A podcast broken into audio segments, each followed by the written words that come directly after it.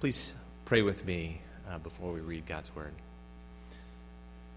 Our God and Father, we, we come before you again and we need, we need you. We need to hear from you. We need your Word. We need your grace. We need your Son and his work in our lives. And we pray, Father, that as we read Ruth and as we think about this passage of Scripture, that you would feed us on Jesus and that we would find our our satisfaction, our fulfillment, that we would find life in Him. We pray this in Jesus' name. Amen. Again, our scripture reading is from Ruth chapter 4, beginning with verse 1. Now Boaz had gone up to the gate and sat down there. And behold, the Redeemer of whom Boaz had spoken came by. So Boaz said, Turn aside, friend, sit down here. And he turned aside and sat down. And he took ten men of the elders of the city and said, Sit down here. So they sat down. Then he said to the Redeemer, Naomi, who has come back from the country of Moab, is selling the parcel of land that belonged to our relative Elimelech. So I thought I would tell you of it and say, Buy it in the presence of those sitting here and in the presence of the elders of my people. If you will redeem it, redeem it. But if you will not, tell me, that I may know for there is no one besides you to redeem it, and after and, and I come after you. And he said, I will redeem it. Then Boaz said, The day you buy the field from the hand of Naomi, you also acquire Ruth the Moabite, the widow of the dead, in order to perpetuate the name of the dead in his inheritance. Then the Redeemer said, I cannot redeem it for myself, lest I impair my own inheritance. Take my right of redemption yourself for I cannot redeem it. Now, this was the custom in former times in Israel concerning redeeming and exchanging. To confirm a transaction, the one drew off his sandal and gave it to the other, and this was the manner of attesting in Israel. So when the Redeemer said to Boaz, Buy it for yourself, he drew off his sandal. Then Boaz said to the elders and all the people, You are witnesses this day that I have bought from the hand of Naomi all that belonged to Elimelech and all that belonged to Chilion and Mahlon. Also, Ruth the Moabite, the widow of Mahlon, I have bought to be my wife, to perpetuate the name of the dead in his inheritance, that the name of the dead may not be cut off from among his brothers and from the gate of his native place. You are witnesses this day. Then all the people who were at the gate and the elders said, We are witnesses. May the Lord make the woman who is coming into your house like Rachel and Leah who together built up the house of Israel. May you act worthily in Ephratah and be renowned in Bethlehem. And may your house be like the house of Perez, whom Tamar bore to Judah, because of the offspring that the Lord will give you by this woman.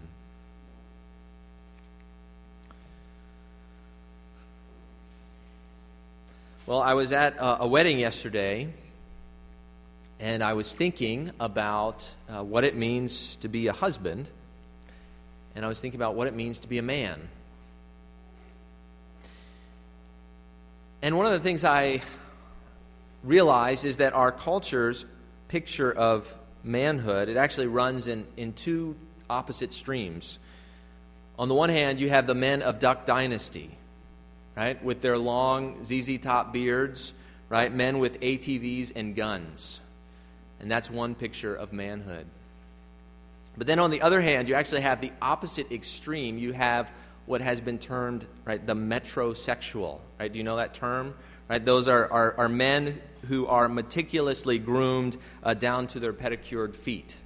Right? Just everything uh, is, is neatly done. In fact, I, I, I watched a little bit of a recent documentary on what it means to be men, and I only got two thirds of the way through, but those entire two thirds were about grooming. All of it. It was all about mustaches, beards, and hair. Two thirds of this documentary on what it means to be a man. But even in the church, I think we don't always know how to distinguish uh, truth from error here. What does it really mean to be a man? You know, part of our culture says, right, if you can drink and smoke and fight and cuss, then you're a real man. And we know that's not true but we don't always know how to respond. I mean, what do you say? the Bible actually is the story of the failure of men to be men. Sorry, guys.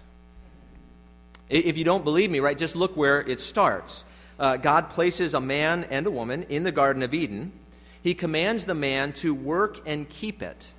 And the word keep there means to guard, to protect.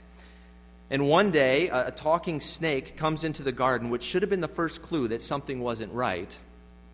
And this snake rejects God's word and tempts the woman to disobey, which she does. Where's the man this whole time? Well, Genesis 3 6 actually tells us. It says, The woman gave some fruit to her husband who was with her. So, where is Adam when a talking snake walks into the garden, contradicts God's word, and leads his wife into disobedience? He's standing there, watching the whole thing unfold. Right? Adam is supposed to be the guardian of the garden, but instead he plays the role of a passive spectator. Or consider the book of Ruth. We saw early on in the book of Ruth, there's this man whose name is Elimelech, which means God is my king. And this man failed to trust God, his king. And as a result, he left his God given home. He settled down in the, the pagan town of Moab, and he received God's judgment for his rebellion. And he left his family in jeopardy, uh, far from home physically and far from God spiritually. But then we come to the passage we're in this morning in Ruth chapter 4. And what we find is, is Boaz stepping in. Boaz steps in to put right what other men had put wrong. And in so doing, Boaz really gives us a, a beautiful picture of the sacrificial love of Jesus. Now, in one sense, everything I'm going to say this morning applies equally to men and women.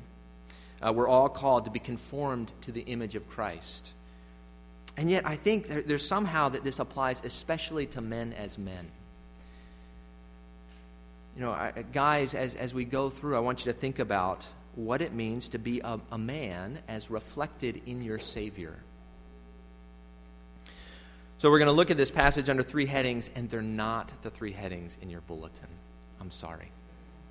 So if you look at the outline in your bulletin, they're basically the same, but the, the words are different. Same ideas, but different words. So I'll give it to you right now. You can write it down if you want. Um, we're going to look at the passage under three headings uh, taking the initiative in service to others. Point one accepting the cost of service to others. Point two. And getting the reward of service to others.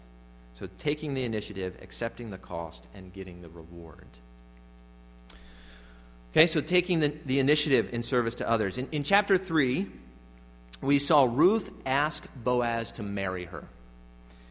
He's a relative of her dead husband, and in that culture, the law was actually that the brother of the dead husband, if he died without any children, the brother of the dead husband was to marry his dead brother's widow, which again would seem awkward to us, but was, was part of that culture. And he was to raise up a child in his dead brother's name. Because Boaz is a relative, uh, Ruth asks him to do this, to be what they called a redeemer. And Boaz told Ruth that, that he would do it but there was a closer relative than he, and that person was first in line, and, and so they had some things they needed to work out first. But what's most important is actually what Boaz does next. Once Boaz hears in chapter 3 that something needs to be done for Ruth, he doesn't rest. As Naomi, Ruth's mother in law, mentions in chapter 3, verse 18, the last verse of chapter 3, he doesn't rest until it's done. And he doesn't wait around for somebody else to, to, to, figure things out, right? He takes the initiative. He gathers the right people so that he can hold court at the gate. Uh, so the gate was where legal proceedings happen. So he's, he's, he's bringing a courtroom of people together so the business can be dealt with that morning. And he doesn't sit around, he doesn't wait for somebody to, else to act, but he takes initiative to get things done. Right? Unlike Adam, who, who passively watched his wife be taken in by a talking serpent, Boaz actively moves to care for a woman who's in need. Now, I, I said uh, to my son Thomas one time that to be a leader and to be a, a man uh, was to be first in what's hard and last in what's good. First in what's hard and last in what's good. And he reminded me of the words of Aslan in the Chronicles of Narnia, who said to be a king was to be first in the charge and last in the retreat. See, a godly king, which Boaz's great grandson David would be, so Boaz is kind of like royalty, not quite, but pre royalty. Uh, a godly king or a godly man of any kind, right, must be one who doesn't sit around and wait for others to act, but, but takes the initiative to do hard things. Right? And this quality of, of being willing to step up and move and act on behalf of others, right, this is especially true of Jesus in the gospel. Uh, Jesus is, is God come in human form to redeem us, to save us from our sin and God's wrath. Boaz was responding to Ruth when his flurry of activity began, uh, but Jesus didn't wait for us to ask to be redeemed when he came into the world. He didn't wait to see if we would come up with a plan of redemption and then he could jump on board. Jesus saw our helpless condition, he saw our sin and our misery and our condemnation, and he acted. He came into the world to relieve us, to give us life. And that's what we see Boaz doing here. He takes initiative in his service to Ruth. he doesn't wait for somebody else to handle all the details. Well, Boaz doesn't only take the initiative, but he also accepts the cost. Right? He accepts the cost of service to others. Uh, when Boaz gets to the gate that morning and he presents things to the nearer relative, to this nearer redeemer, we get a little bit of a surprise because Boaz doesn't say uh, Ruth is seeking a redeemer according to God's law in Deuteronomy. No, he doesn't say that. He says Naomi, Ruth's mother in law, is selling a plot of land. Well, being a redeemer in Israel did mean more than just raising up children. Uh, it also meant keeping the God given land in the family. Uh, God, uh, you may know, He had assigned each tribe of Israel specific plots of land as their inheritance. And because God had given it, the land was not to be sold. It was always considered His land that He had assigned to specific people. It wasn't to be sold, but it was to stay in those families forever. Uh, that meant if a family became poor, and had to sell their land, a close relative was supposed to step up and, and buy it, redeem it. And that way, not only would the family uh, have the money they need, but the land would stay within the tribe, right? Because a close relative bought it. So the nearer relative, on hearing about this land, he immediately says in verse 4, That sounds great. I'll do it. Yes, I'll take the land. You see, this guy jumps at the chance to get his hands on Elimelech's land. But then Boaz explains some of the details of the deal. So look at verse 5. Boaz says, The day you buy the field from the hand of Naomi, you also acquire Ruth the Moabite, the widow of the dead, in order to perpetuate the name of the dead in his inheritance. Now, now interestingly, actually, there's no law that says what Boaz says. There's nowhere are land and widows tied together in this way. Uh, there, there, there are laws about the redeeming of land, and there are laws about the redemption of widows, but there are no laws that actually put the two together. But Boaz, as we've seen him, is a man who follows the law, but he's not limited by it. And what I mean by that is he goes above and beyond what the law requires. We saw that back in chapter 2 when, when uh, uh, Ruth wanted to glean in his field. He not only allowed her to glean in his field, but he actually allowed her to glean right with his reapers. And he had them take some of their uh, grain and drop it on the ground so she could pick it up. Right? He went above and beyond what the law required. He obeys both the letter and the spirit of the law. So Boaz is probably saying, This is what would be right Ruth also is a part of this family. She's a, a part of the remnant of Elimelech's household. And to take Elimelech's land without caring for his widowed family would be mercenary. So if you're going to do the right thing, you need to not only take the land, but you need to take Ruth as well. Boaz is saying a truly righteous man, right, would not only benefit from Elimelech's death, but care for Elimelech's family in the aftermath. And this near Redeemer, right, suddenly he changes his tune in verse 6. He says, I can't do it. The cost is too high. Now, one commentator lists three potential costs. I mean, what is the cost to this guy? There are, there are actually a couple. Um, three, uh, uh, again, one commentator lists three of them. First, there's the cost to his, his bank book, right? This financial cost. The land itself would be a financial gain for this guy. Extra land means a greater harvest, greater gain. But then you factor in Ruth, and the net gain probably becomes a net drain for him. And so that's, that's cost number one. The second is actually maybe even bigger. There's the potential cost to his name and to his posterity. If this guy marries Ruth and she only gives him one child, that child would carry on Elimelech's family name. Right? Remember that he's marrying her to raise up a child in the dead man's name. So if he marries her and she has one child, that child is not his child, technically. It's Elimelech's or, or child. With only one child, that means that this man, if he only has that one, would in effect die childless. His inheritance would go to the family of Elimelech. Right? By seeking to perpetuate the name of the dead, as verse 5 talks about, his own name could actually disappear. So there's this potential cost. There's this potential cost to the, his bank book, right? There's this potential cost to his name or his posterity.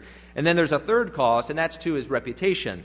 Uh, remember, Ruth is a Moabite, and as we've said, uh, the Israelites didn't think too highly of Moabites at, in that day. And if he raises up this half Moabite child, his inheritance would fall into the hands of a Moabite. And what would that mean for his family name in Israel? Would his family always be outcasts, right, for the rest of their lives, sort of on the fringe of society because, oh, they're the ones who married the Moabites? And so this guy counts the costs. He thinks about these things and he says, no, no, it's just too great. I can't do it. He is unwilling to, to uh, sacrifice of himself to serve another. Right? The cost is too high.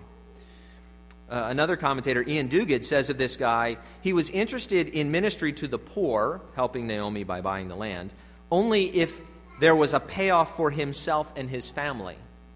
But costly ministry without any personal payoff, forget it, Duguid says. Now, maybe we shouldn't be too hard on this guy. I mean, his role in the story is, is simply as a foil for Boaz. Right? I mean, uh, Boaz's godliness is seen in contrast to this person's unwillingness.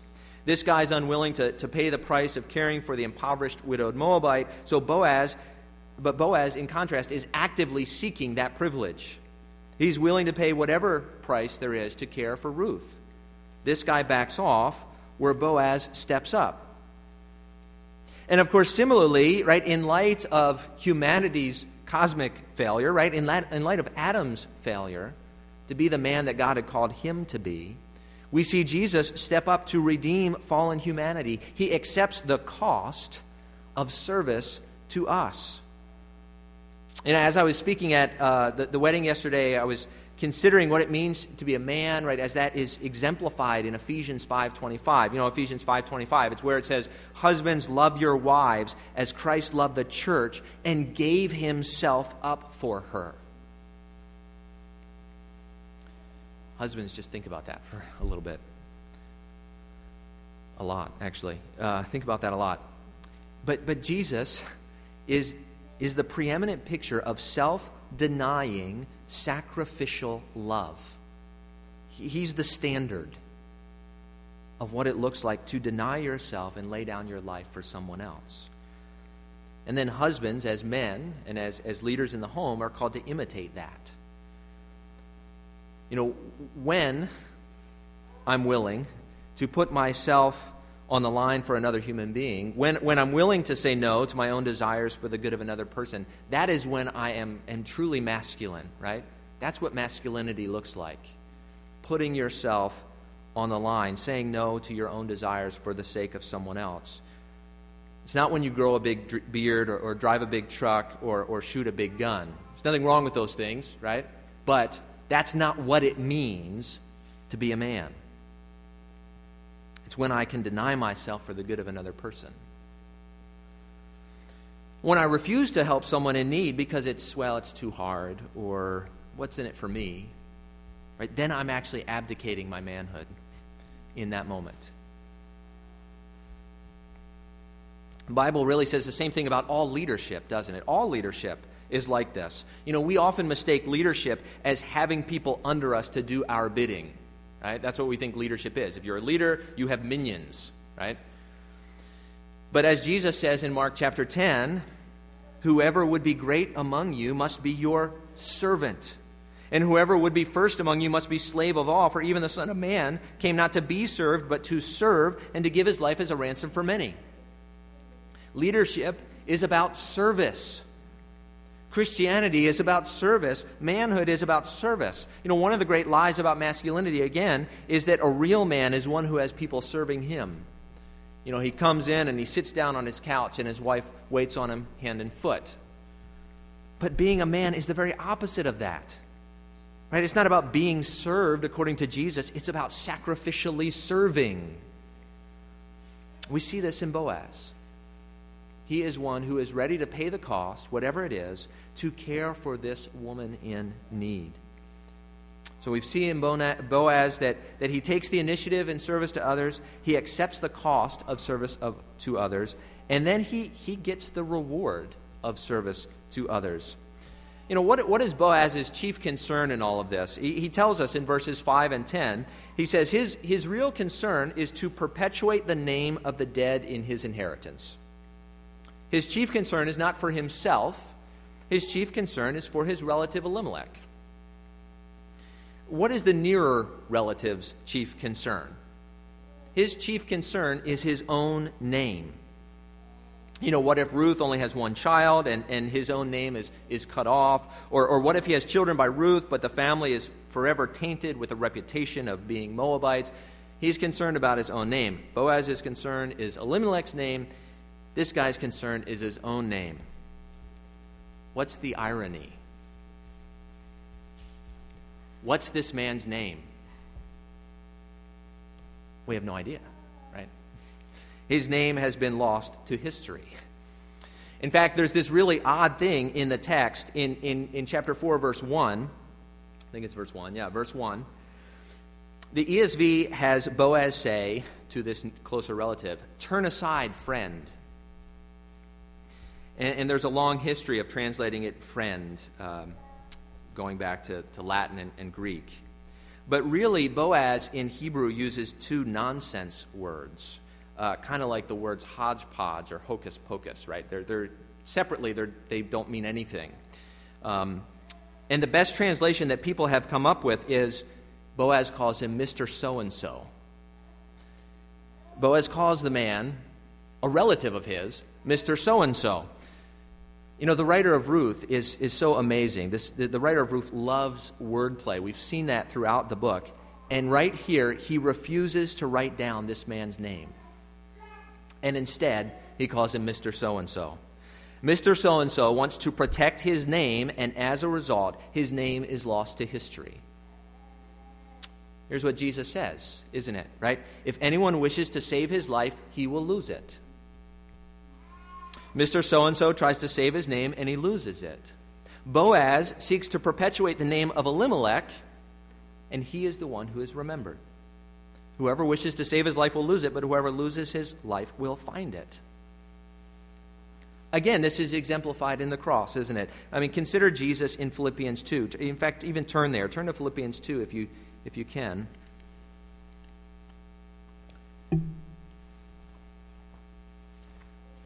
Philippians chapter 2, verses 3 through 8 say this Do nothing from rivalry or conceit, but in humility count others more significant than yourselves. Let each of you look not only to his own interests, but also to the interests of others. Have this mind among yourselves, which is yours in Christ Jesus, who, though he was in the form of God, did not count equality with God a thing to be grasped, but made himself nothing taking the form of a servant, being born in the likeness of men. And being found in human form, he humbled himself by becoming obedient to the point of death, even death on a cross. Paul calls uh, the Philippians to, uh, to put others first, and he calls them to do that because Christ put us first. His, again, is the costliest of sacrifices, and we are to imitate him. But, but Paul doesn't end there in verse 8. He keeps going in verse 9. He says, Therefore, God has highly exalted him and bestowed on him the name that is above every name, so that at the name of Jesus every knee should bow in heaven and on earth and under the earth, and every tongue confess that Jesus Christ is Lord to the glory of God the Father. Christ took the initiative to come into the world to give himself for our sins, and God rewarded him by raising him from the dead and giving him a greater name than that of Boaz right? The name that's above every name, the, co- the, the, the costliest sacrifice, the most costliest sacrifice made for the sin of the world, leads to the greatest name, the Lord of heaven and earth. And what are the implications uh, of all of this, right? As we, okay, we've seen uh, Boaz, this godly man who takes the initiative to, to, to sacrifice of himself for the good of another person, and God rewards him for that. We've seen Jesus, right, who comes into the world, who takes the initiative to, to care for us in our lowly condition, to die for us, to give of himself, so that we might have life. And God exalts him and gives him the name that above, is above every name. Well, what, what are the implications of that? Let me, let me just point out a, a couple things briefly. There are probably lots of things that we could talk about, but when we see the, the costly love of Jesus for us, first, right, we, should, we should marvel at that love, shouldn't we? I mean, he was willing to seek our good, the forgiveness of our sins, and reconciliation to the Father, and the hope of the resurrection to come at great cost to himself, even separation from the Father at the cross. We should marvel at such love. You know, we're not willing to let somebody cut in front of us in the grocery line, but Jesus was willing to take the punishment for our sin and rebellion. Right? That's amazing. That's amazing. We should marvel at that. That's worship, right? And two, we should rest, we should rest in his love. You know, whatever outward your outward circumstances might look like, we are in the hands of our Redeemer. He has purchased his people out of the grip of sin and death, and he's made us right with our Father. Uh, we don't have to worry any longer about how, how can I be right with God or how can I be forgiven by God or, or what do I need to do for God to love me. We don't need to worry about that, not because those aren't important questions. They are very important questions, but we don't need to worry about it because Jesus has done all in the cross. He has purchased us by his blood. We belong to him. He's going to take care of us. We can rest in his love. Then, of course, as we, as we marvel at his love and we, and we rest in his love, we're also called to imitate that love, aren't we? What does that look like? Well, for, for all Christians, particularly for, for men and particularly for leaders, we're called to take initiative, aren't we? We're called to be first in what's hard and last in what's good. Uh, when you see a problem, right, you, you, you, seek to fix it. You, don't, you see something wrong in the world, you move to act. You don't sit around and wait for, for somebody else to do it. Now, taking initiative is scary. It, it really is. It, it's scary because what if we're wrong? What if we do the wrong thing? Right? What, what if we make a bad decision? What if we fail? and we're not Jesus, right? We don't know everything. We do need input from others. We need the wisdom of many people. We need to pay attention. We need to open our eyes. But, but really, the not knowing, that's one of the things that makes leading so hard, isn't it? Sometimes we lead not knowing exactly what the best thing is, but, but we obey God's word and we trust God's spirit and we put ourselves on the line in faith. Of course, we're not just called to take the initiative in service to others, we're also called to accept the cost of service to others. Following Jesus is costly. Remember that just as Jesus died for us, the whole Christian life is about dying to ourselves in order that we might give life to others. Uh, what does dying to self look like? I mean, that's such a big, lofty concept. Well, dying to self means saying no to our desires, no to our wants, no to even sometimes our needs. Right? When I'm, when I'm willing to say no, I mean, think of a really mundane example, a really simple example. When I'm willing to say no to, to checking my email or reading my text or doing one more thing on my phone, right, because I need to be present with my boys, that's a, that's a little picture of, of saying that's hard for me, right? Just point that out, right? That's hard, right? Because you have your phone and you want to look something up and you think and you would go to your phone, or you want to, you, you hear the little ding of the email and you want to go to your phone, right? And there's this draw, this pull, right, that you want to do it.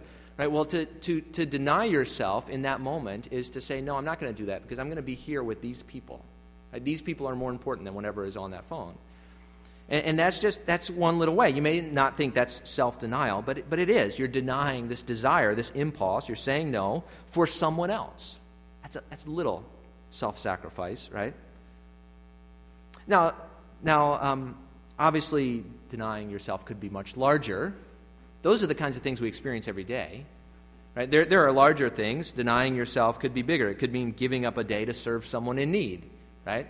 That's a large way of saying, I'm going to give up my time, I'm going to give up my energy, I'm going to give up whatever it is that I'm giving up so that I can spend time serving others in some specific way.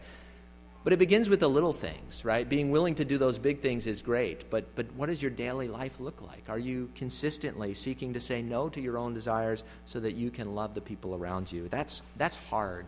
I think that's even harder than the quote big things sometimes. It is for me, anyway. How do we imitate his love? Well, we, we take initiative in service to others, we accept the cost of service to others, we deny ourselves, and, and we look to the reward of service to others. You know, it's, it's in those moments when we say no, when I say no to me, right, eh, that Jesus meets us and we begin to find real life in Him. it's not just that our name lives on, uh, but that we find life.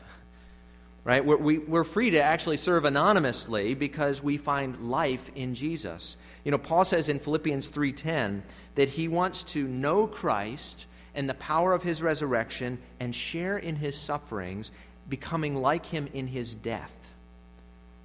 See, Jesus died and then rose, and if we want to know Christ and his resurrection power, which sounds great, right? I want to know his resurrection power. We like the power part. If I want to know Christ and his resurrection, according to Paul, we have to share in his sufferings and become like him in his death. Right? That's how you know the resurrection power of Jesus we must die to ourselves if we want to draw near to Him and find life. If we save our lives, we will lose them. But if we die to ourselves, we will experience new life now in Jesus. That, that's the real reward for which we hope. Experiencing the resurrection life in fellowship with Jesus now, internally, and in eternity, right? Externally.